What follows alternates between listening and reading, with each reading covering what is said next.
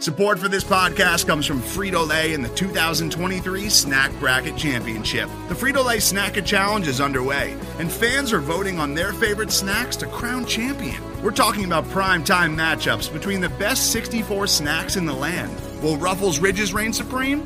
Can Doritos defend their dynasty? Or will Smart Food use their smarts for a surprise upset? Only you can decide. Get in on all the action for a chance to win up to $1,000 or a year's worth of snacks. Let your snacks be heard. Just go to fritolaysnacket.sbnation.com to vote and enter for a chance to win. No purchase necessary. Sweepstakes ends April 3rd, 2023. Void where prohibited. Year's worth of snacks awarded in the form of 52 coupons, each good for one bag of chips. See official rules at fritolaysnacket.sbnation.com.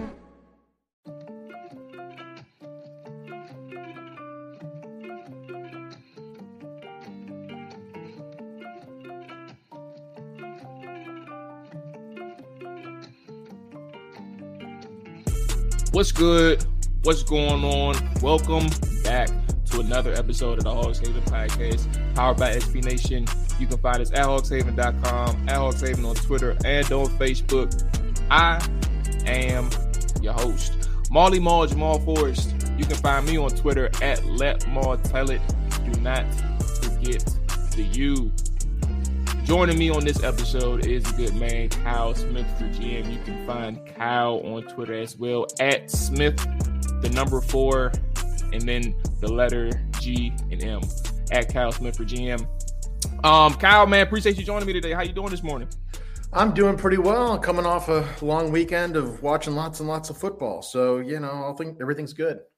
What were some of your biggest takeaways from the weekend, man? I, and I'm gonna start first because I, I have to get this off my chest. Um, two things. Actually, you know what? It's it's it's two things. So I won't I won't spoil. It. I'll go I'll go one. I'll go with one thing. Okay. Um, that's, that's Don't steal my thing. 20, yeah, 27 to nothing. Yeah. The Jacksonville, I mean, the, the, the, the Los Angeles Chargers are leading the Jacksonville Jaguars 27 to nothing. They produced five turnovers in the first half, Kyle. And you're telling me that you get outscored 31 to 3 and people feel bad for Justin Herbert. I feel bad for the Chargers defense for producing five turnovers and not getting a single ounce of help in that second half from their offense, producing just three points and losing. Sure, like you don't want to give up a touchdown or a score on every single possession in that second half, but guy, like they were tired. Like they had no help from the offense side of football. And one time that they got in field goal position, um, later later in the game that truthfully, if they make this field goal, they win. Was was the was the one that the kicker missed? Like I, it's incredible and it's a fireable offense to lose something 27 nothing in the playoff game where the Chargers are known for their collapses and Brandon Staley has proven no different under his regime. It's crazy. Yeah, to me, the thing I take away, and I've had this conversation a little bit with some other folks, is you really this weekend to me showed the value of of good coaching. I mean, you, mm-hmm. whether it's Kyle Shanahan and Brock Purdy, I mean, mm-hmm. th- how much difference it makes. Staley and you know some some kind of like questionable decision making. I I I wouldn't. I thought at the time, you know, maybe Staley gets fired this week because it's you know the, the Chargers have too much talent to be this uh wishy-washy. You know i mean this is yeah. herbert's third season finally made the playoffs. I mean think about the defensive talent they've got. I, I mean it's they've got austin Ekeler, who's got like you know 39 touchdowns or something like that over the last two years. Just incredible and um can't pull it together. Doug Pederson. i mean geez the turnaround that that guy did in in jacksonville is incredible. Uh and to me coach of the year uh, Brian Daboll, that guy. Yeah. Again, I said it when he when they played Washington twice. Um, that team is much less talented than the Commanders team is, and he's got them. I mean, you know, I think we all knew the Vikings were a paper tiger, but um, yeah.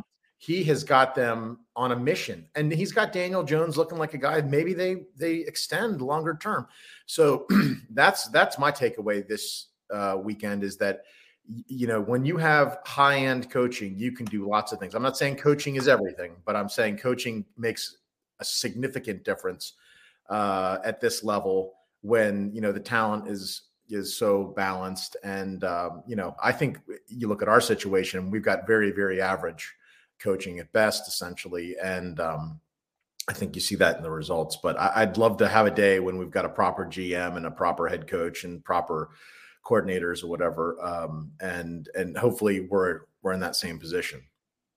Yeah, another thing with certain coaches, like two things. Um, I, when you, when you mentioned Doug, man, I I, com- I I love how he handled everything after trailing twenty seven to seven going into halftime. Like his responses uh, through his media, the his media obligations. Um, at that point, like he was, he was so calm and, and understanding of the situation that they were in, but also knowing that they weren't completely out of the game yet.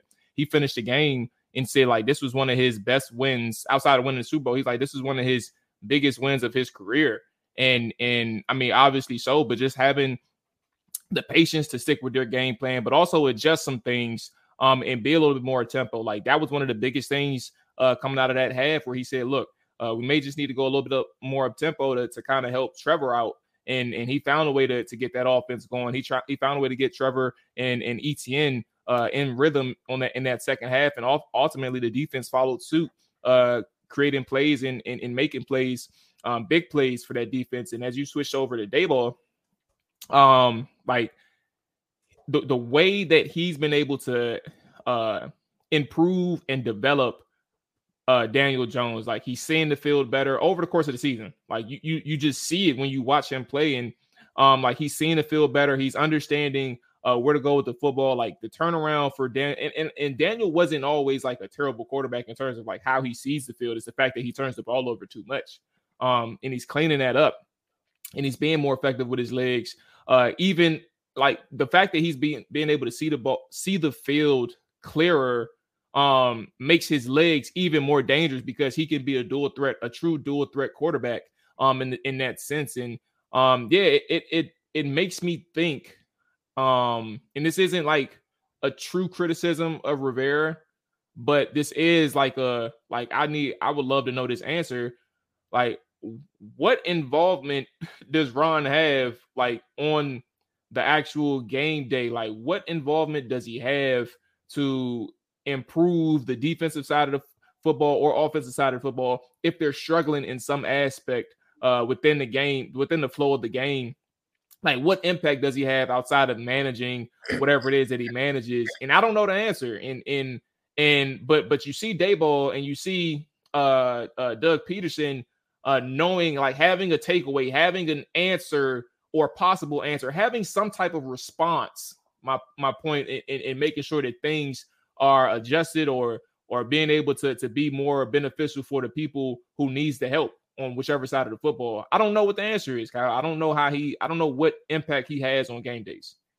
Yeah, no, I agree. It's uh, it's a mystery to me. Um, and actually, while we, while you're talking, I was sort of doing a little browsing around, and I see that that Scott had posted something basically saying where apparently there's now rumors that Scott Turner uh, uh, wasn't on board with the Carson Wentz hire or whatever. You know, I mean, it's like these kinds of things. It's just like what who has responsibility over what, and and what's, uh, you know, what, to what extent are all these parts working together in like a unified fashion, or are they working at odds with each other? I mean, it's just kind of kind of nutty, honestly. Um, but I, would like to know that question. Um, I certainly think the the things that we suspect Ron has control over in terms of certain kinds of play play calling and and you know using timeouts and whatnot. Um, he's left a lot to be desired in terms of how those things have been um, have worked over the course of the season too. So uh, I'm not sure we'll ever get, ever get an answer to that, unfortunately. Yeah. Um. So two things. I we'll we'll get to uh, Carson Wentz in a second because this this question that I got from uh, I got a DM from uh, my good man Caleb uh, and he asked this question to me. I haven't responded to him yet, but I guess this is a good time to respond to him after this podcast is recorded. um, but he asked, um, "Does it upset you that the Giants won a playoff game and we haven't won one since 2005?" Kyle, I'm gonna give you the floor first. Um, I already have my answer, but I, I want to make sure that uh, you're. I'll give you the floor. I, we'll leave it there, and then I'll circle back. What what is your what is your response to this? Uh, I mean, does it upset me? I, you know, on the list of things that upset me about this team, that's that's pretty low. I mean, honestly, what it does for me is I'm I'm on more in awe. I really, like I say, to me, what Daboll has done. I thought that I thought this was a good. I thought the Giants were a three or four win team this year. You know, um, they they had huge turnover. You know, new GM, new coach. You know, maybe Dan, Daniel Jones is out the door. Uh, Kenny Golladay's been an absolute disaster. You know, Barkley wasn't clear he was coming back, and so I, I mean, as as loath as I am to give any appreciation to another NFC East team, I, am really honestly in uh, awe of what Daboll and Schoen and the, and the Giants have done this year. I think it's you know I I, I guess I have to say I appreciate it. You know, I mean it's like this is what can be done when you have your your stuff together and when you've got competent people in place. And um, I wish we could, you know, have a glimmer of that here in DC um, for a while. So I, I, don't know. I can't, I can't say I'm upset about it, honestly. Um, it should upset me, but but at this point, it doesn't. I, I like how you just how, what you just said. It, it, should upset, but it, it it doesn't. And I'm in that same boat. Like I, I don't feel any emotion for the Giants handling their business like they're supposed to, like any playoff team is quote unquote supposed to. Obviously, there's going to be a winner and loser, but they looked prepared. They looked ready to go. They didn't have like significant losses. They competed throughout from start to finish. Um, and that's a byproduct again of their coaching staff. And to what you said, you said it best, to be honest with you. Um, it shows you what could happen if things are sustainable or if, if things are like in a healthy situation, like it's all organic and not necessarily uh developed from a sense of like an, an overreaction in a sense like and, and, what i mean by that is uh dan snyder uh wanting us or trying to convince us that he heard that he was too hands-on or that the manager or G- gm situation was too uh out of whack. So he went coach centric like a, a, a complete polar opposite to what he believed was existing in washington under bruce allen. And i think ultimately just when you truly embrace in, in the process from an organic standpoint and, and start from top down, you may ultimately get to the point of where the Giants are. And that is, I will never forget. Um, now I don't have the quotes in front of me, and, and I should have pulled them up uh for this conversation. But Brian Daboll, there was he was quoted recently, like the last couple days before the playoff game, saying that their hiring process, the Giants hiring process, was something in which he's never seen or been a part of before and that really stood out to him in a in a good way. And, and I would love to look back and see exactly what he said to, to dive into it a little bit deeper. But if you all are out there, like Google it, Google Brian Daboll coaching hire Giants hiring process because it's going to shed light into like like the innovative ways that can be out here for for for things and in, in, something in which Washington clearly and I can say without a shadow of a doubt without even being in the building they probably never even witnessed or understood that it could be done in, in, in different ways. Um, and, and all they know is reacting and being reactionary versus uh, necessarily like being in the forefront of something, especially when it comes to football side of uh, the football side of things. Yeah, yeah. I just, um, you know, again, I hate to, I hate to think of the Giants as like an incredibly well-run organization at this point, but, but I honestly as soon as I saw the Gettleman was gone, and then they were going to to raid the Bills staff, I'm like, that's that's going to be trouble for us for a long time. You know, they uh, they made their mistake, they corrected it, um, and we honestly, I, it kills me because we had the chance to to do some some of that. I mean. Uh, Ron had a good relationship with a lot of those Bills guys, Sean McDermott and whatnot. We could, we if he if he would have um, uh, tightened or excuse me, loosened his grip a little bit in terms of the GM position. I bet we could have gotten uh, Joe Schoen to to fill that role. Uh, Schoen wasn't going to come to a place where he was going to be, you know, a yes man because he he was he knew he was uh, uh equipped to be a full GM.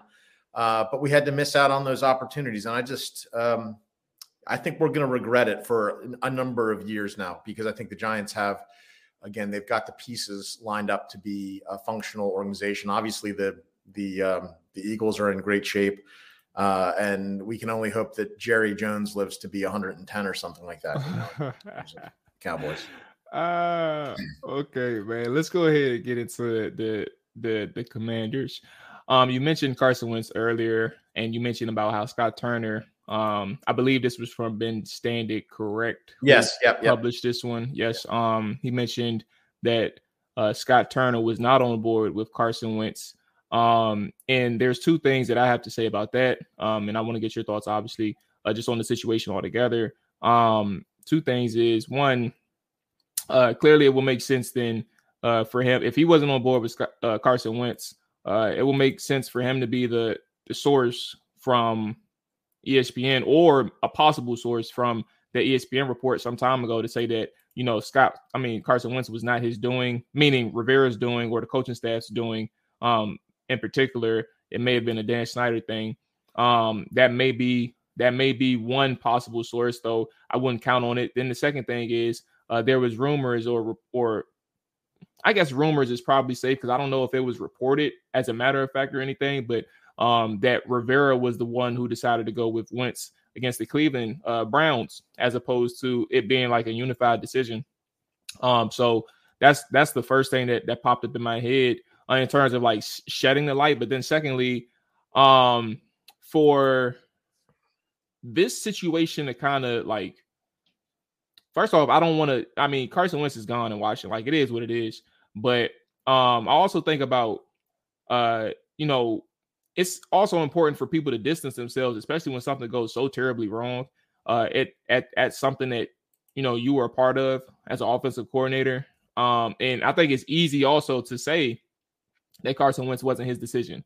Um, like you can kind of distance yourself as far as you want to, especially if you aren't with the team anymore, and especially if you have prospective jobs or maybe even interviews coming up for certain positions. You don't want to be, you don't want to have Carson Wentz as a stain on your resume. Um, and I think that's what stands out to me. Um, I don't know what to really make of the fact that Carson Wentz wasn't a Scott Turner decision because, like, why does it matter? You you really didn't do a good enough job of helping either quarterback out um, when they were on the field. So I, I just don't know like how much I weigh into that, but I would love to know like where you are, just understanding that Scott Turner says um, Wentz wasn't his decision. Does that impact anything from this past off season or even uh, throughout the season to you or for you? Um, it's so you're you're right. I don't think it really saves Scott Turner's bacon to be saying that. What I would say though is, if it again, assuming it's true, and assuming, I mean, you know, I, I've really resisted the idea uh, even though I've written articles in the past on how how much Snyder has screwed up the quarterback position with the team, I've really resisted the idea that that was that Wentz was Snyder, you know, coming in and saying this is who we're going to pick, uh, because I, what I've tried to do is take Ron at his word that he's in full control of, of football operations. Now, if yep. if if um, if Wentz, I mean, if uh, excuse me, if Snyder uh, told Ron he's taking Wentz and Snot uh, Ron went along and and sort of gladly, you know, did that like a good soldier. I mean, to me, that's still on Ron because yeah. know, Ron's at least keeping up the illusion that he's in full control, and so that means, in my mind, he's got full responsibility. It also, you know, the other thing, and I just can't sort of let it go is, uh, and I probably should, is just this question of you know whether whether Ron was ordered to keep Haskins, you know, when when he first came on board, basically to to you know not look in that draft for a quarterback because I still think um, that the decisions that he made there like really sowed the seeds of his eventual uh, you know firing because because it, it's come out since clearly that folks on the inside, whether it be G, Jay Gruden or, or the actual you know Kyle Smith or others just didn't feel like Haskins was was ready for prime time yet. So, but but I think you know back to your original question, um, there's a couple things. You know, if if Wentz was not Scott's guy, um, you bring up a valid point. I mean, Scott wasn't great at game planning with Wentz or Heinicke, so it, I'm not sure it makes a huge difference on that front. But the one thing you could say is that if you hadn't signed Wentz, you'd have whatever it was, 28 million dollars. Um, to have signed other people or, or, eh, or, you know maybe have not gone cheap on the offensive line and done some other kinds of things uh, perhaps in free agency or maybe with Ereck Flowers um, to try to keep that line better which you know all things being equal uh, let's say he was still doing the, the Taylor Heinicke game planning you know if we had a better offensive line you might have expected a slightly better result there I'm not sure it's an earth shattering change but but it just again it just sort of speaks to the level of um, of dysfunctionality. To me, if you're going to pick a quarterback, I mean, don't you want everybody on the same page? I mean, in terms of the offensive coordinator, in terms of the general manager, in terms of the head coach, it seems like if there's any discrepancy there, sure, somebody, you know, Ron, who's in absolute control of football operations, can say it's going to be my decision. But to me, you don't want to be overruling your deputies on something that's that critical, you know? And so if there was anything less than like everybody unanimous support behind that decision, I think it was a really poor way to go. So I think more for the for what it says about sort of the functionality of the operation than what it says about you know if Carson Wentz was a good choice. I think that's that's what I take away as the important element of it, really.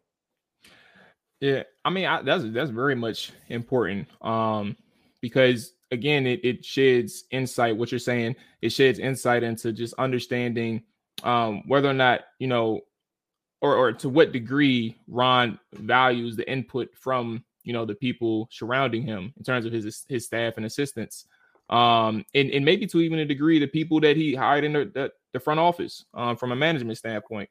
Uh, I don't know the answer to that, but it also, again, if if if what holds to be true or have some merit to it, um, over overriding someone who wasn't in favor of Carson Wentz, um, should at the very least question your ability to to evaluate or or your process of evaluation um, with with certain positions in particular. Um, I mean, truth be, told, like he doesn't, he's never really had a good track record at quarterback. Um, and, and people mentioned Cam Newton.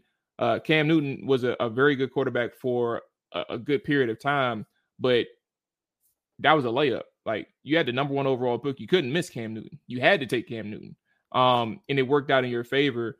Uh, so who knows? And, and, and I guess if we transition to Sam Howell, um, that's another thing that we have to think about, Kyle, is uh, what are the reasonable options for Sam Howell in, in Washington, but what are also the reasonable options at the quarterback position altogether uh, under Ron Rivera?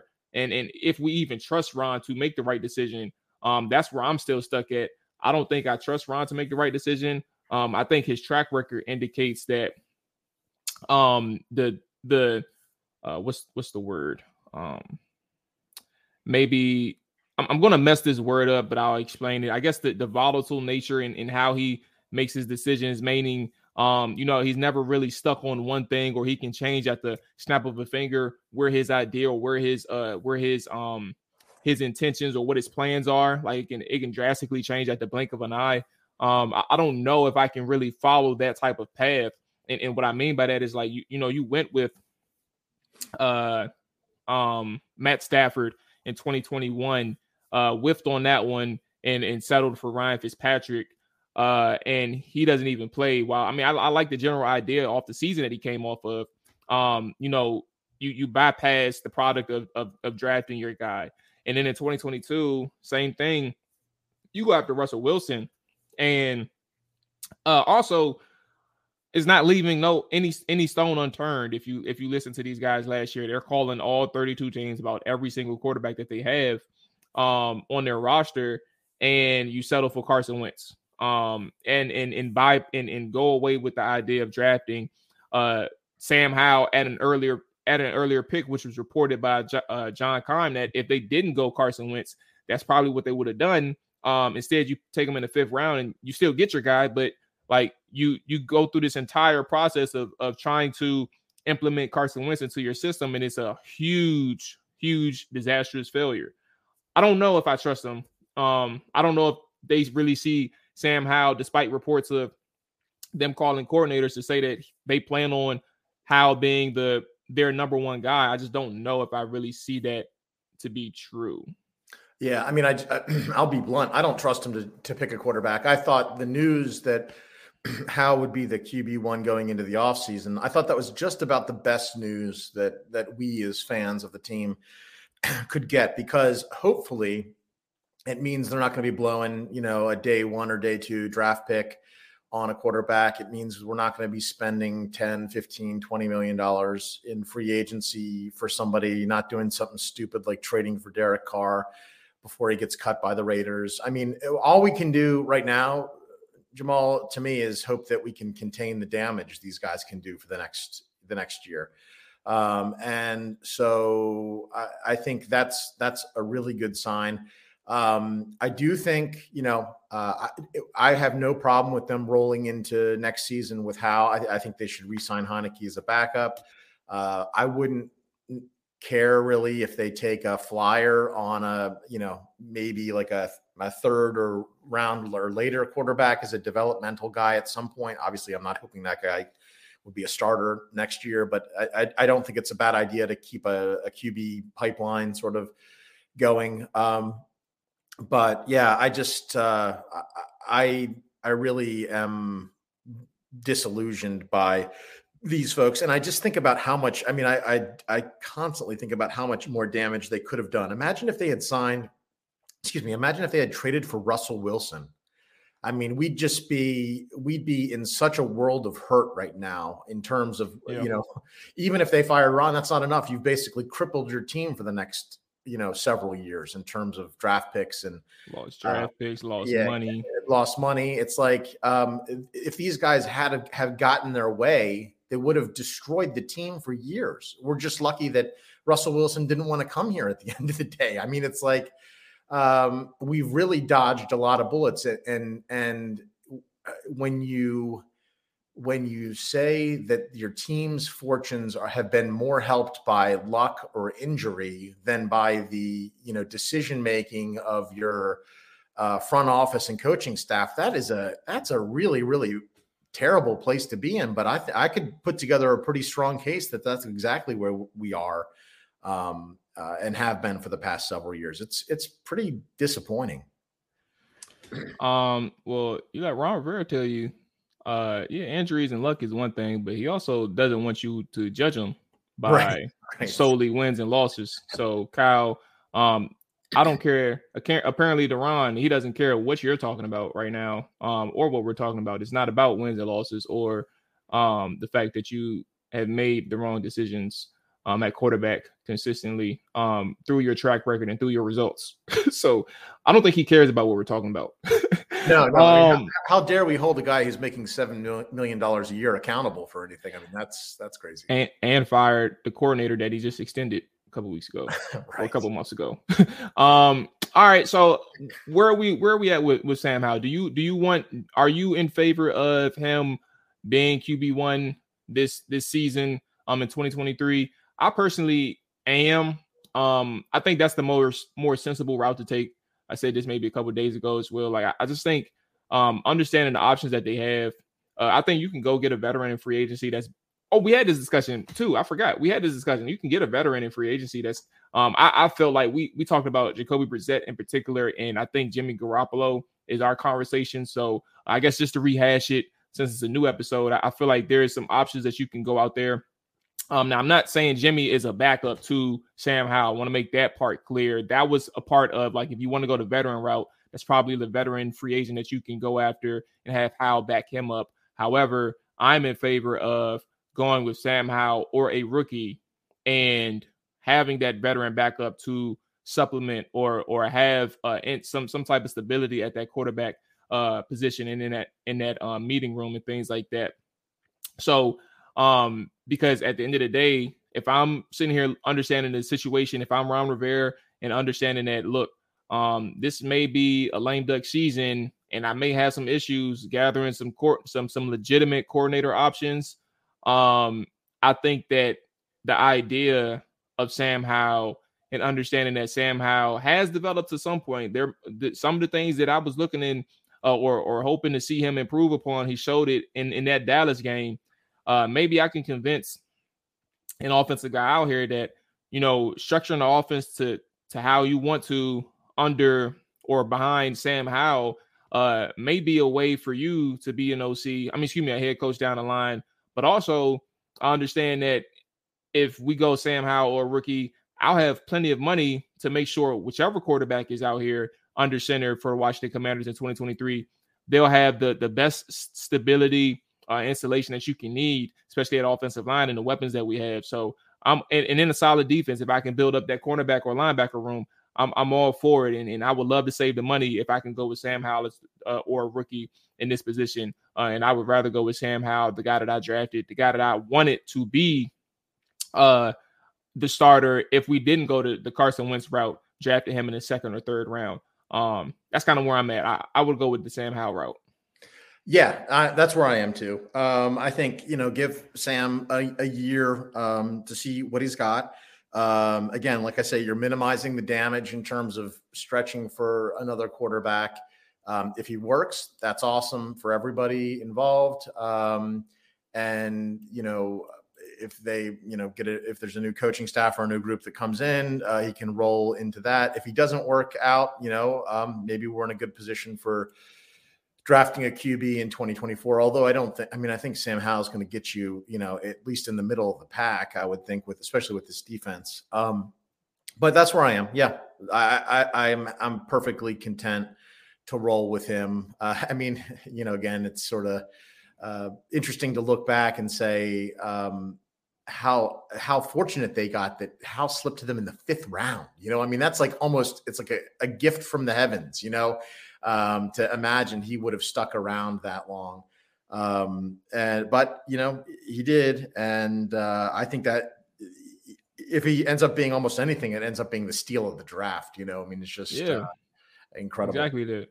And on top of that, like if if you fail, look at the end of the day, if if you fail, and if and if Sam Howell doesn't turn out to be, uh, doesn't show himself to be a winning quarterback to whatever degree it is, but as long as he's winning, if he doesn't show himself to be a winning quarterback or have the traits of a winner um, from a 17 game sample size or standpoint, um, look, like you failed in that aspect. It is what it is. Or maybe you don't have enough time to continue developing Sam because the new owner is in a position to just move on from you. It is what it is. Like you gave it your shot.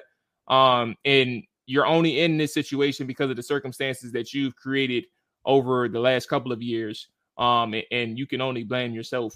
Um, not necessarily saying that things will fail, but I'm saying if things don't work out for Ron, uh, you're in this position because of how everything was handled to that point of 2023. So it is what it is.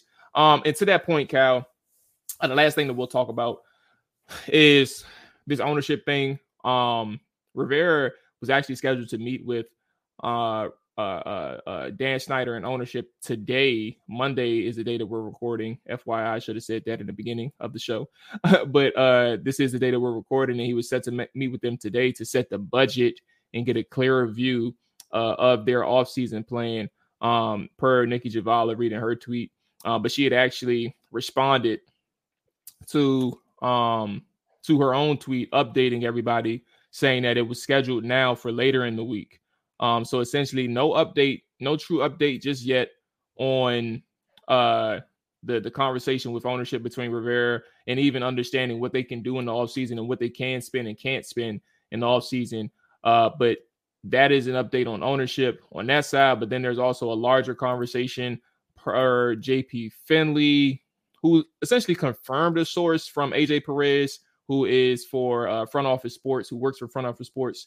Um, so AJ Perez said the following uh, Amazon founder Jeff Bezos hasn't submitted a formal bid for the Washington Commanders, um, his sources say. Um, minus Bezos, none of the half dozen bids ahead of last month's first round deadline exceeded $6.3 billion. Um, and JP Finley responded, Kyle, saying that he heard the same. Uh, it's in a series of tweets. He said, I heard the same.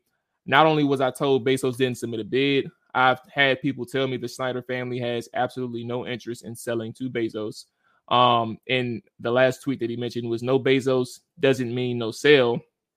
In fact, I heard today from a source close to the situation that uh, quote unquote it will be over soon. Um, and I think that's the biggest thing that we need to un- like take into account is that it will be over soon. And I think that's positive, understanding that we are early January. Um, and, and I'll get the floor to you to initiate this conversation because you know I'm, I'm a football guy, but that's why I love having you on is because you uh you can talk about these things a little bit better than uh way better than me. So floor is yours. Help help educate yeah. me on, yeah, on your thoughts. To, I'm trying to make heads or tails of it too right now. Um, you know, so it sounds like there's a few bids that are in that you know 6.3 billion dollar range. One of them, it seems like, is this guy Todd ba- Bailey, I think, or Bailey. I don't know exactly how you pronounce the name. Who's also partial owner of the LA Dodgers and Chelsea, yeah. um, uh, the football team in in uh, England, and um, has ties to the area. I think he grew up in Bethesda originally. So, um, but you know, is Bezos out completely? It's not clear. Is he, you know, is he waiting, you know, in the wings just to, you know, make an offer that's two hundred million dollars more than the next highest offer whatever once they um, get, get done negotiating, so that he's not bidding against himself? I don't know, but uh, you know, your your your bigger point is is well taken, which is like let's just be rid of this uh, this family. You know, whether it's um, um, Byron Allen or uh, you know Clearlake Capital or Jeff Bezos, any of them would be almost assuredly uh, much better than what we were left with. So um, I'm not going to wring my hands over that too much at this point. Um, but uh, it is interesting to see the folks who are interested. I mean, the other piece of it is, is you know, I don't know. You, you just look at these NFL teams, and if you're playing in that sphere in terms of you've got that kind of money, I mean, the owning an NFL team is basically, you know, like um, uh, a, a, right to pr- to print money essentially in terms of in terms yeah. of how lucrative it can be and and this team uh, and I've said it a few times you know let's say it sells for whatever 6.5 billion I think if this team is you know if, if somebody uh, invests in a, in a in a good stadium if they're able to get it in DC and they put competent uh, football people in charge of this organization. I think in five years, this is a $10 billion plus team. You know, it's just like it's been held back so dramatically by the Snyders, and it's still ridiculously expensive. Um, that uh, that there's just a ton of upside here. I mean, you think about it that that it was the most, you know, it was the most valuable franchise in the league when the Snyders bought it in '99, and now it's you know it's six or seven, something like that, depending upon the year. Um, but I think it could easily shoot up into the certainly the top three. I mean, Jerry Jones has done a really good job with the Cowboys in terms of um, the business uh, efforts there. But but I think this is such a um, uh, such an underserved market at this point that that done well, it really could shoot up. Um, but it's going to be interesting to see. I hope I'm I'm sort of hearing through the grapevine that maybe we'll you know a decision will be made before the Super Bowl, uh, and maybe hopefully something will leak out but you know, I do think we're probably stuck with uh, the existing um, staff, at least in terms of the uh, free agency and the draft, most likely. Okay, are y'all hearing what Kyle said through the grapevine? My man bringing sources to the table. I love to hear it. I love to hear it. So listen, Todd Boehly, for those who, um, Todd Boehly is who Kyle mentioned initially, um, in his in his response. Uh, I, I had to pull up some information uh because I had retweeted it I'll just read it verbatim because uh, I have I have a comment, uh, just a comment uh, after I read this. But uh, this is from Scott Abraham. Uh, get to know Todd Boehly, some of which Cal already mentioned. Sources have told him that Boehly is making a very strong push to buy the Commanders. Um, this is his hometown team. Boehly was raised in Bethesda and attended the Landon School, which is a private school uh, for it's a, a, a, male private school from grades three to 12. Um, he is the co-owner of Chelsea, the LA Dodgers, and LA Sparks. Uh, my guy Resh Manuel on Twitter said a couple other things to note, uh, just to understand who a little bit more boldly in the NFL buying process. He was a finalist for the Broncos job, so the NFL has already vetted him, which would expedite the process. Um, if you think about what JP Finley said, uh, mentioning that this will be over soon. Um, there's a history between Boehly and Snyder. Uh, Boehly headed up Guggenheim acquisition of Dick Clark Productions from Red Zone, which is uh, Dan Snyder's PE firm. So um, there is some history between Boehly and Snyder. Uh, Boehly also has some history with the NFL, some recent history with the NFL. Um, they have already vetted him. Um, and if he was to take over, or if he was to be the actual lead candidate for the Commanders, um, that can make sense for why this is um, going to be done pretty soon. Uh, the one thing that I will say in the comment that I had um, in this moment, this was January 13th where I saw these tweets. So, so three days ago. Uh, I don't want people to kind of look or listen to the fact that he was raised in Bethesda. Oh, excuse me. He was yep. raised in Bethesda because um and and, and have this disdain or, or hesitancy to any ownership or any ownership possibilities to anybody who's from the area just because Dan Snyder is from the area. Um, I want to make things clear to to people, and, and, I'm mainly responding to people on social media, so it is what it is. I don't think that everybody thinks like this, but just because you're uh, you're from the area and you may have an interest in the team does not mean you operate or handle business the same way as another person. Not to mention, do you think that it's going to be two owners uh, that operates their their organization the same way in which Dan did that got him in so much legal trouble, that got him in so much trouble with Congress, that got him in so much trouble uh, with his employees and, and people surrounding the NFL. That is impossible. And, and I don't think you should allow that trauma, that 20 year trauma of Dan Snyder to impact uh, your your thoughts or your preconceived notions of who Todd Boehly can be just because the word Bethesda was mentioned in his background. Uh, he can very much be capable of being a successful owner in Washington uh, while co-owning Chelsea, Dodgers, and the LA Sparks. It's, it's, completely possible, especially if you give him the opportunity. I'm not saying that he will do good, but I'm saying eliminate the thought that he won't do good because of where he's from and because of uh, the idea that Dan Snyder failed because he's from the area or he's a possible fan of the team.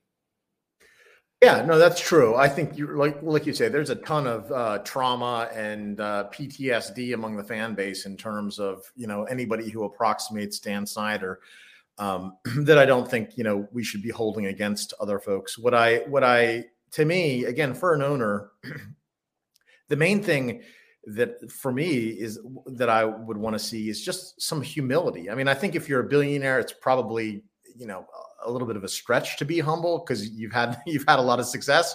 You probably do think you're the smartest guy in the room because maybe a lot of the time you are the smart you have been. But but when it comes to football operations or something like this, it's like that's you know there are probably principles of managing business as well. I'm sure there are principles of managing business as well in terms of delegation and whatnot that apply to football teams. But that does not mean you have any insight into, you know, um, you know, draft picks or, uh, you know, trades or you know play calling or anything like that and just recognize your own limitations and appreciate those and hire people who are really good uh, at those things, and and that's that's the main thing I ask for. Um, with um, uh, Be- Boehly, yeah, with with him, if you if you look at like you know, I know he, he's a partial owner of the Dodgers, but if you look at the Dodgers' track record over the last decade, it's incredible. They've gone to ten straight yeah. play, playoffs. They've won a World Series. They got screwed out of a World Series by the cheating Astros. You know, so they've lost two World Series during, during that time frame. They, I, I haven't followed baseball for a while because the Orioles are my team and they've been atrocious. Um, but um, but they look like they're getting better. Um, but you know, it'd be hard to do better than but than that track record there. I know some people have grumbled about what's gone on with Chelsea, um, and it seems like maybe there's some other factors at work there. But but it seemed you know I take that as a good sign uh, in terms of. Uh, hopefully, at, at the very least, if he hasn't had a hand in the the decisions with the Dodgers. He's he's seen what has worked well there in terms, I assume, of hiring competent, effective people and letting them have a long leash. So, um, yeah, I don't know. It's it's you know it's all upside. I, people always say, "Well, be careful what you wish for." It really couldn't be any worse than Dan Snyder. I mean, it's just I, said I said on the the blog earlier this week. I said unless the you know the Ford family has uh, you know a, a, second cousin or whatever who's looking to buy another uh, mm-hmm. football mm-hmm, team, mm-hmm. I, I, don't think we could really do any worse than the Snyders have done. You said it, man. You're not lying. Um, last thing before we get out of here, Kyle. Uh, let's do a yes or no because I I, I want to tease this for uh, when when the conversations are actually real versus uh, entertaining during the playoffs. Let's let's do a yes or no. Um, intrigued by Lamar Jackson? No. Yes. okay. All right. Um. Yes. Yes. That we'll, we'll leave it at that. One word answers. We'll we'll dive into it uh, later in uh, the off season and figure out where we are and, and why we are where we are. Uh, but Kyle, as always, man, I appreciate you joining me uh, for the conversation. Uh, I'll try and double back. I may I may double back I, and, and see what your schedule is for for the later week. Um, for those who are listening, uh, we're going to change our schedule a little bit, not three days a week or, or really four days a week, I guess, anymore uh, with the, the off season being here. But we'll try and figure some things out. But uh, again, Kyle, I appreciate you Uh, and for those who are listening, uh, leave a rating and review if you can. Um, it's definitely appreciated.